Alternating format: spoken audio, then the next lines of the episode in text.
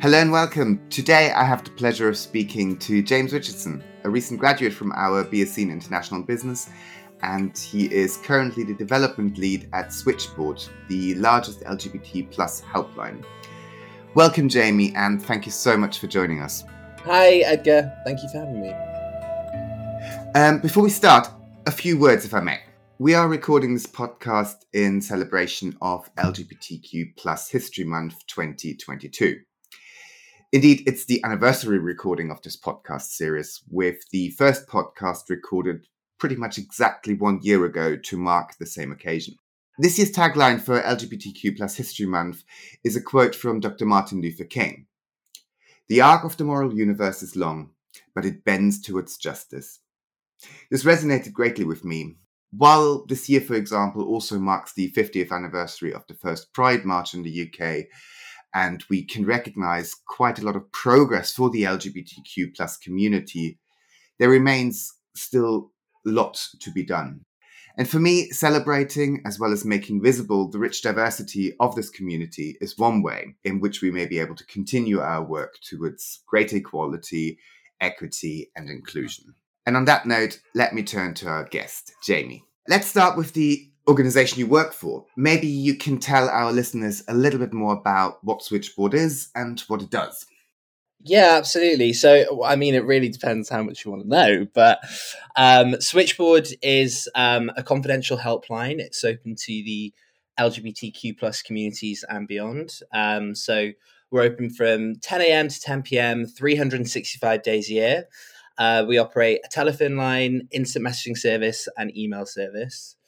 Um, so all different kinds of people reach out to Switchboard. Those both young, old. They come from all across the UK, from those living in the middle of a big city to those in remote villages. Um, and obviously, we know there are many more out there who aren't reaching out to anyone for support. Um, we take roughly around uh, twenty thousand calls a year. So that could be the first time someone's ever said that they're gay. It could be from someone who is rejected by their family because of their gender identity um, or someone just needing a friend. Um, I know you mentioned that um, uh, Pride's coming up to its 50th birthday, and Switchboard's actually one of the oldest LGBT charities in the UK. Um, it's our 48th birthday in March this year. Um, so um, a, a, lot, a lot of history there as well. It's interesting, I think, to know that the charity is 48 years old, mm-hmm. and with all of the progress that we talk about within that community, that the need seems to not have gone away for a charity like yours. Absolutely, absolutely. Um, I mean, we we took our first call um, in the basement of Housmans Bookshop near King's Cross in 1974. The bookshop's still there. Um, so, Switchboard at the time was created by queer activists after the partial decriminalization of homosexuality. 1967. So for people essentially seeking information and advice in the days before Google. So um, switchboards, like I said, been there throughout queer contemporary history. Um, and a, a, I mean, really interesting thing is that we can we've got all the logbooks or all the call logs um, from every call taken at switchboard. So our volunteers will make a note of the, the details of those calls um, after after every call. Um, and they contain a really rich detail about queer life during police raids you know the hiv aids crisis. Um, we've got um, we've got records in there from the admiral duncan, admiral duncan bombings section 28 um, so whatever the community has asked switchboard has answered. Um, whatever it was switchboard has really been a lifeline for, for queer people for those 48 years that's fascinating. I can only imagine the rich history that is encapsulated in some of those things. Uh, and out of personal interest, have people actually gone through and looked through this in more detail and, for example, discovered some trends around how the nature of the calls has changed? Yes, absolutely. I, I, don't know if I'm allowed to do a, a little plug here. um, of course, you are. but our, our co-chair, um, Tash Walker, narrates a podcast called The Logbooks. Um, so this explores the log entries from Switchboard uh, volunteers from 1974. So like we were saying, it demonstrates how we need to really learn from our past. That there's entries from 70s, 80s about shame, depression, anxiety, and those are calls that we're seeing today. Um, and it is just an incredibly moving um, uh, podcast, and I, I, can't recommend it enough. Thank you. Definitely something we should plug. Uh, but for me, interesting in that is that even though times have moved on, there is legally greater inclusion, arguably societal greater inclusion, in particular in many parts of the society. But certain aspects seemingly haven't changed. And you said that things like shame, depression, anxiety are still at the forefront of many of yeah. individuals in that community. Yeah, yeah, absolutely. Um, I mean, particularly over lockdown, we saw a huge increase in uh, calls that mentioned anxiety, isolation, depression um, over lockdown as well. I, th- I think LGBTQ plus people were one of the most vulnerable um, communities. Uh, we saw a 65% increase in demand for our services at their height. Um, and I think lockdown just compounded those feelings of isolation and loneliness. You know, people being forced back into the closet. Maybe they're moving in with their homophobic or transphobic parents. Um, we we interestingly we saw an increase in demand for instant messaging services over lockdown as people might not feel safe to express themselves out loud like over the phone in case um, they might be overheard um, we also saw um, elderly people reaching out just to speak to someone. Yeah, so a, a huge um, pressure and increase on uh, the isolation and depression.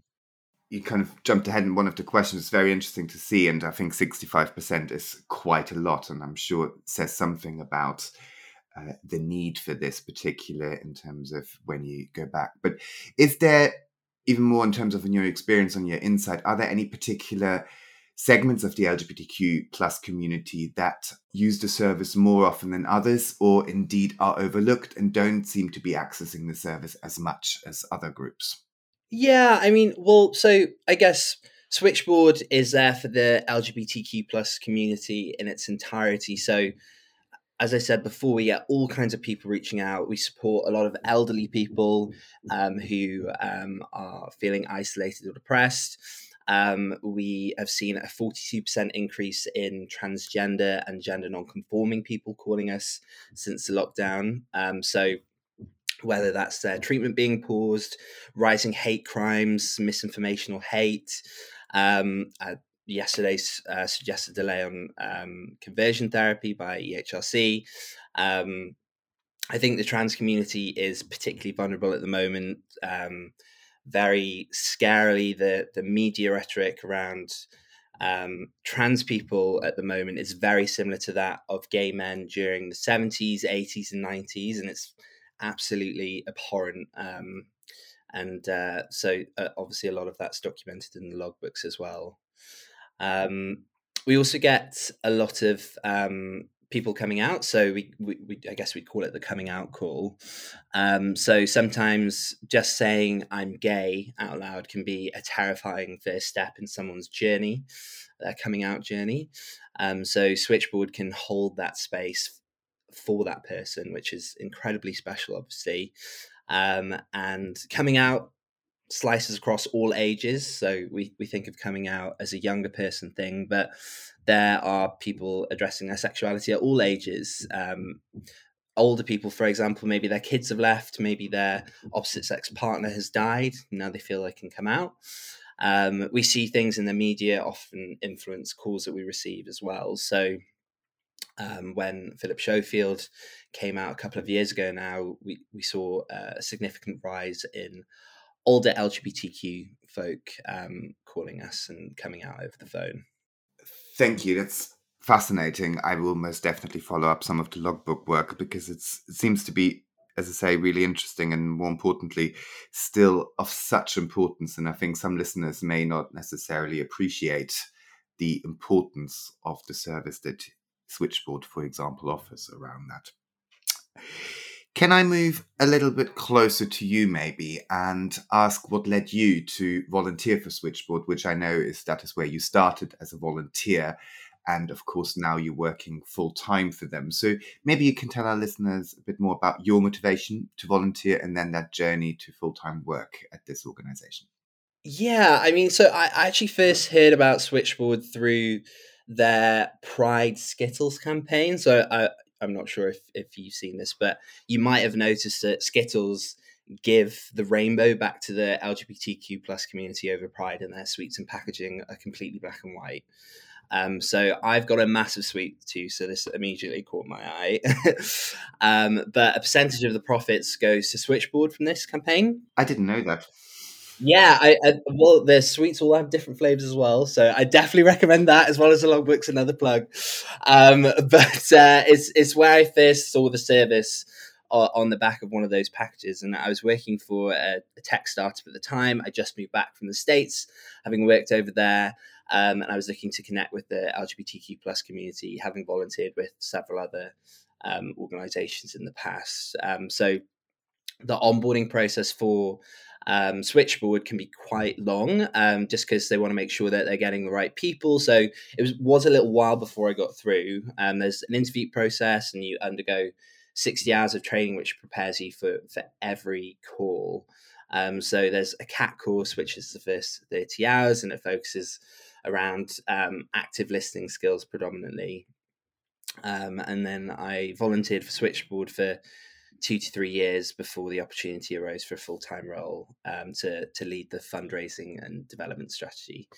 Um, so Switchboard um, has always and always will be a volunteer led organisation. So I really did just leap at the opportunity to be part of another initiative in the organisation outside uh, the phone room. Um, it really was a, a, a no brainer for me. Switchboard volunteering at Switchboard changes you. And as a listening volunteer, you're connected to the community, to the lives of queer people in the UK, um, and sometimes globally in, in a very personal way.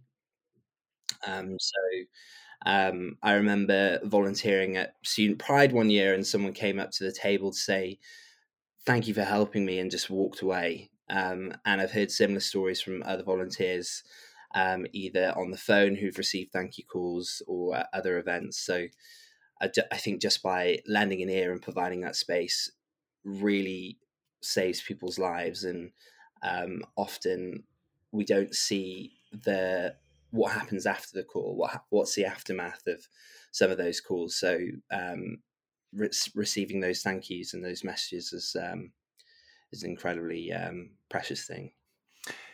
Can I ask, and this may well be too personal, but what led you to volunteer in the first place? Um, I think I was feeling incredibly grateful and very lucky. Um, I just moved back from the states, and uh, I, I, was like back around my family again and my my friends uh, in in the UK, and um, I just very supportive um, network of people around me, um, and you know a lot of queer people don't have that um, for whatever reason, and um, that was probably my most compelling reason. But I, have always had uh, like a, a, desire to to help people, and like I said, I, I had worked with other LGBTQ plus organizations in the past, but nothing that was kind of, I guess, as on the ground as Switchboard in the sense that you're you're working directly with the people that you're trying to help. And I guess there is always a need for more volunteers and individuals to support the organization. Absolutely, 100%. Thank you for sharing that. And I'm sure it must have been an amazing journey, probably sometimes quite harrowing as well, listening to some of those stories. But I think, as we said, it's quite an important uh, part of that. I know that besides that volunteering, part of your current role, but also part of your volunteering work, is that you do a lot of outreach work in schools, for example. And uh, we have talked about this on a separate occasion that schools are very much an inclusive place or try to be an inclusive place for the LGBTQ plus um, community. Mm-hmm. Can I ask, from my perspective, coming from a university, as a recent graduate, what do you see sort of as being different in schools compared to how LGBTQ plus issues are discussed or managed at university? Yeah, I mean, I, I would say I, I think it's hard to compare schools directly against universities when there's so much divergence across schools and universities nationally. So I think I've got a very um, narrow view from my experience in the ones I've interacted with through Switchboard. Um, we get requests from both universities and schools to speak with their students. Um, these are typically led by one teacher or a pride group. So um, for schools and universities, they, they typically engage with us um, and we're almost always happy to oblige. Um, we do talks about microaggressions, sexuality, gender identities, pronouns, um, LGBTQ plus history, um, and just the the switchboard service, of course. Um, there there are other organizations like Just Like Us and Diversity Role Models that kind of do a more proactive outreach. Um, and their focus is specifically around LGBTQ plus awareness and visibility and anti-bullying within schools. Um, um, all of which wouldn't have actually been possible in the time of Section 28.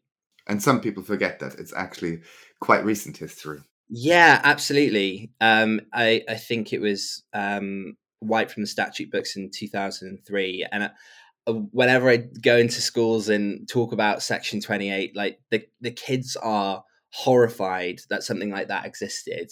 Um, and that most of the time they have no awareness that something like that existed. So maybe not all of our listeners will know what Section 28 is. So if you could give a nutshell sort of summary of that potentially, I think it would uh, strengthen the impact of the work and what you're talking. Yeah, ab- absolutely. So I'm, I'm probably going to butcher the um, the the summary, but essentially it um, made it illegal for teachers to talk about um, anything LGBTQ plus related in schools. So um, I think it was some like something like the promotion of um, LGBTQ plus ideology or something. Um, yeah, I think it's fascinating that people think that within the UK this has long been gone, and it is as recent as the early 2000s that this was uh, indeed only taken out by local government and local authorities with who are responsible for schools. Hundred percent, and like half half my education was under Section Twenty Eight, and then the second half you're under the I was under the repercussions of it, and I think um, it was actually when Section was repealed in two thousand three, it didn't mean that there was a sudden influx of um, people talking about queer issues in schools. Um, it really those those after effects really did stay around. I think really it's only now that we're seeing um, real change. And you'll have to fact check me on this, but I actually think LGBTQ plus History Month was um, founded in 2005, following the repeal of Section 28. It was. It was, yeah.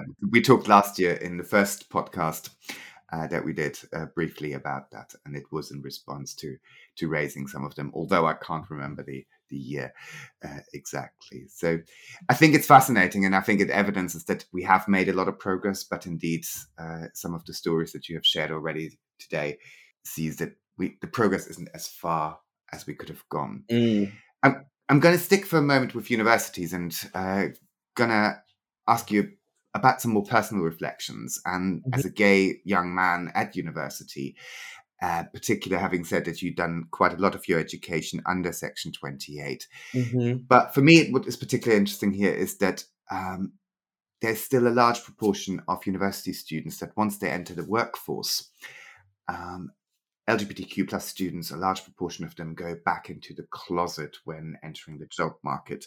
Mm. Maybe tell our listeners a little bit more about your experience at university, and it doesn't have to be you know specific about Leeds or anything specific aspect. Would be interesting to sort of hear your reflections on that and why you think that still is the case. Yeah, I mean, you, you, are so right. It's common for people to go back in the closet, and I think that's something um, we hear time and time again at Switchboard. Um, whether they're entering the workforce for the first time, moving to a new company, or leaving London to um, a more rural town, for example. I, and again, I don't think it matters what age you are.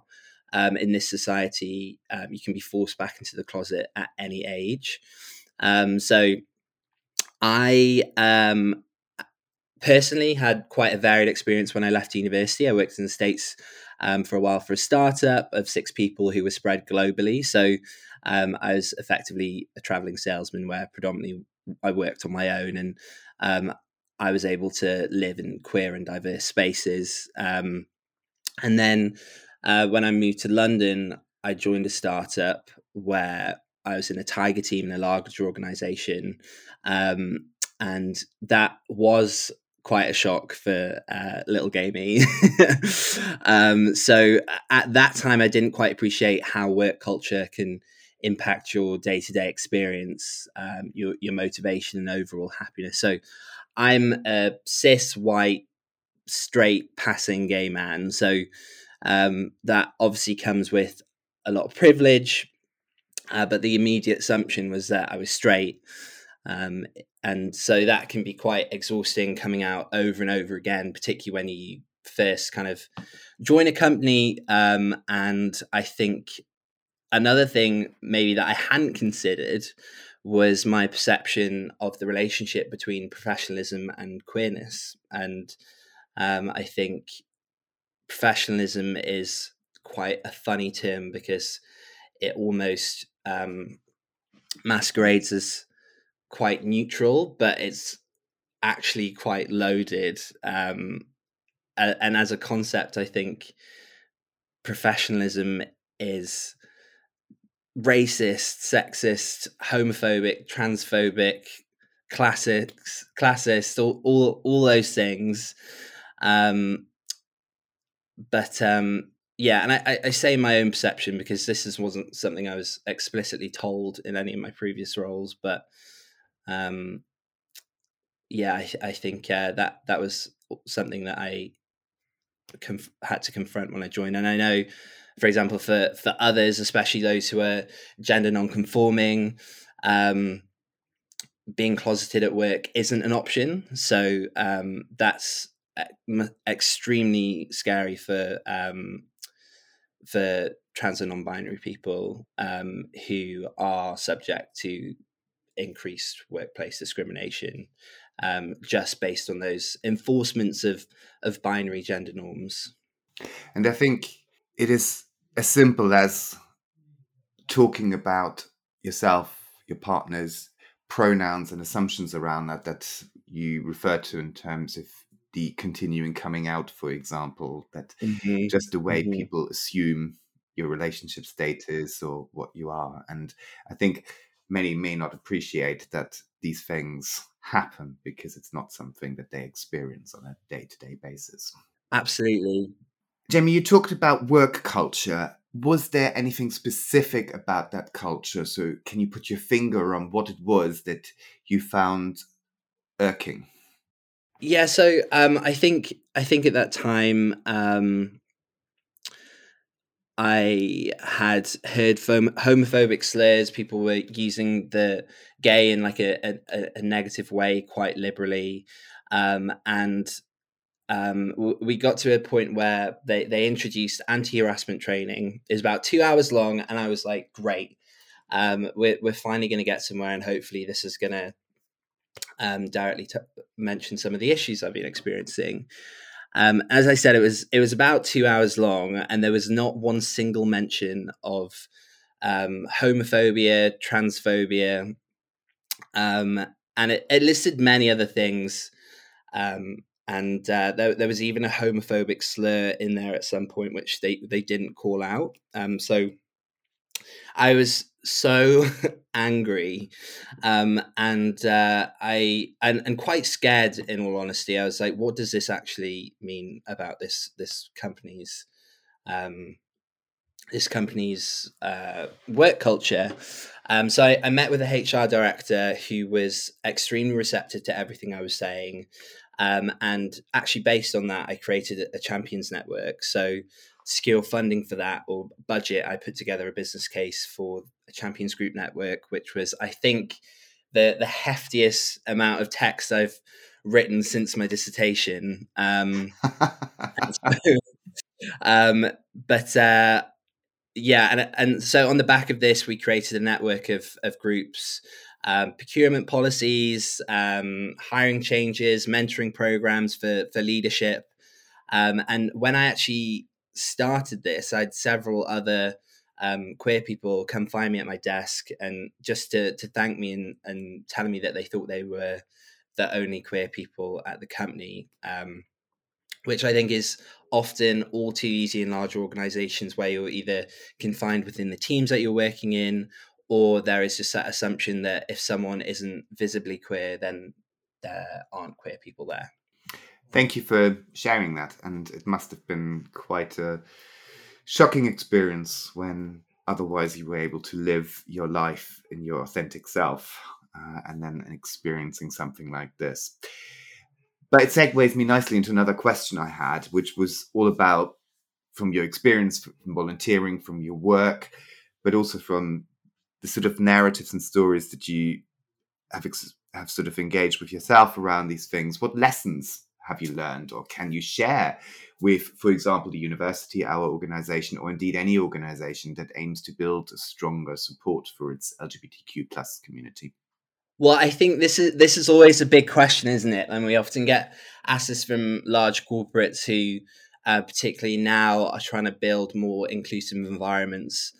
Um, so we get a lot of our partner organizations raise questions around the topic of pronouns and how we want to introduce the idea of pronouns with um, maybe staff members who aren't familiar with the, the idea and how we support transgender employees and things like that.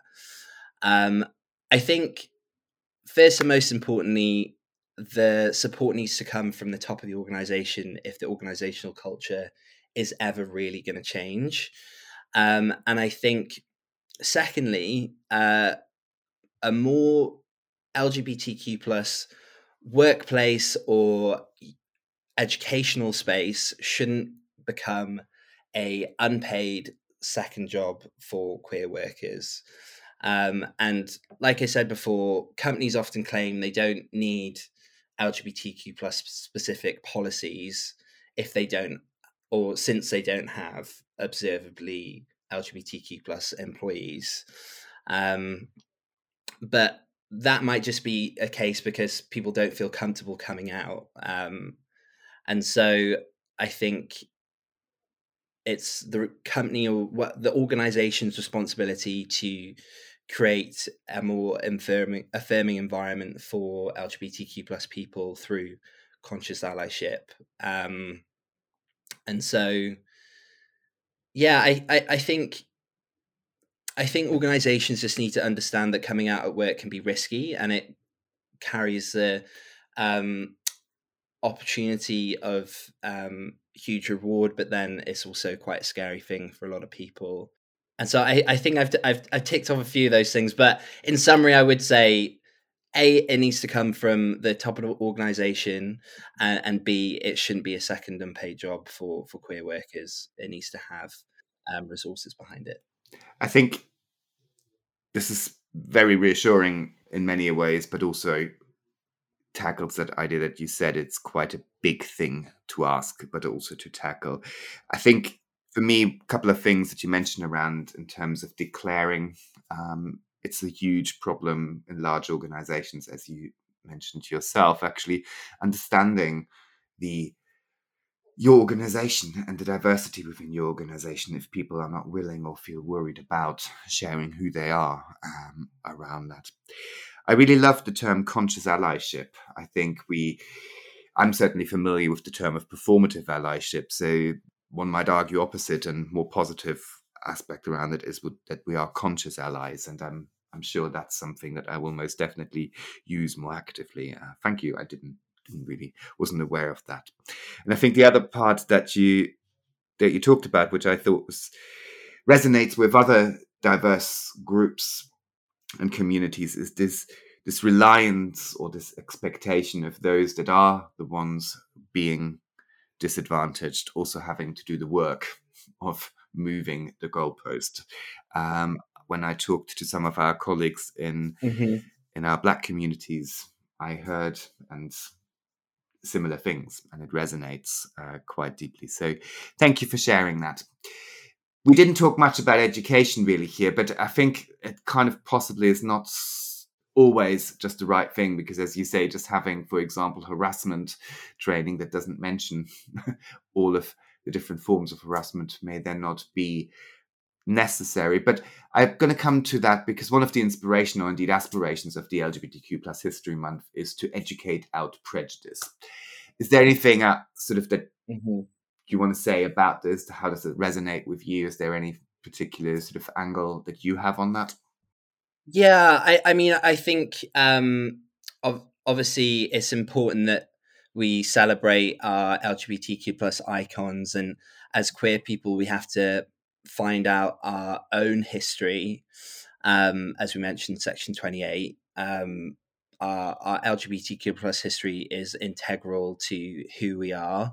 Um, it's you know the ability I have to walk down the street with my my partner, um, and queer history is social, it's political, and it's incredibly intersectional, and it touches absolutely everything. Um, and I think we mentioned this before, but we we need to study what's happened in our past um, and understand what has come before it, um, so we can move forward. Thank you for that. I think for me, I have no further questions. There's lots to think about, lots to pick up. And I actually believe that the quote I started with, that the arc of the moral universe is long, but it bends towards justice, was substantiated in our conversation in that we shown the progress that we have made, for example, around Section 28 but recognizing that there's still much to do when many of things around shame, depression, anxiety haven't really changed. So, Jamie, thank you so much for your time. Thank you for speaking with us and sharing your insight, your experience. Um, so, very much appreciated. Thank you. Thank you, Edgar.